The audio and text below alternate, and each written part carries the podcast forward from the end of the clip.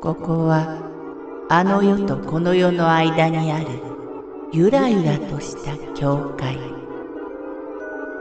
闇に見入られさまよう者のみがたどり着く大曲が時の世界へようこそ。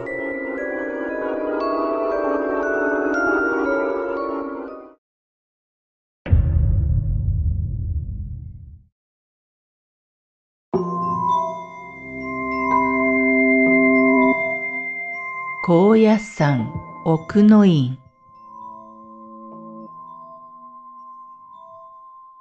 私が最も安心できる場所。それは高野山奥の院である。だがこの奥の院いろいろなものが密かに住んでいる。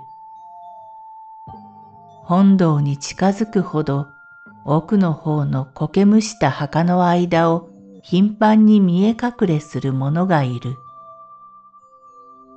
幽霊や妖怪などの過当なものとは違う意志を強く感じるもの。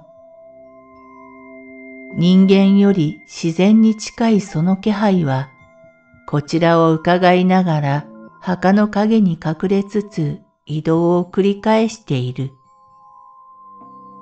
それは私の様子を伺っているのか、いつも訪れる人間たちの様子を見ているのかはわからない。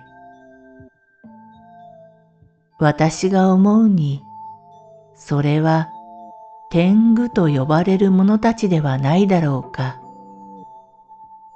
それも大天狗という上級のものではなく、カラス天狗と呼ばれる者たち。カラス天狗は三人ぐらいいるようだ。魔界と人間界の狭間を封印したと言われるこの場所で、長い間彼らは永遠と生き残っていたのかもしれない。昼間でもうっそうとしたこの奥の院に闇の力を感じるのは私だけではないだろう。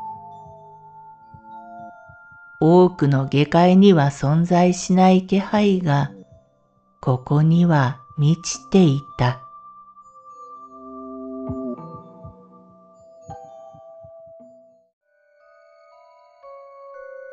この番組は怪談大曲時物語に寄せられた投稿をご紹介しております。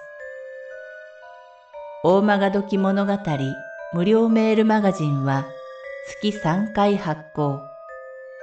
階段系では日本一の2万人を超す読者が毎回震えています。ぜひご登録ください。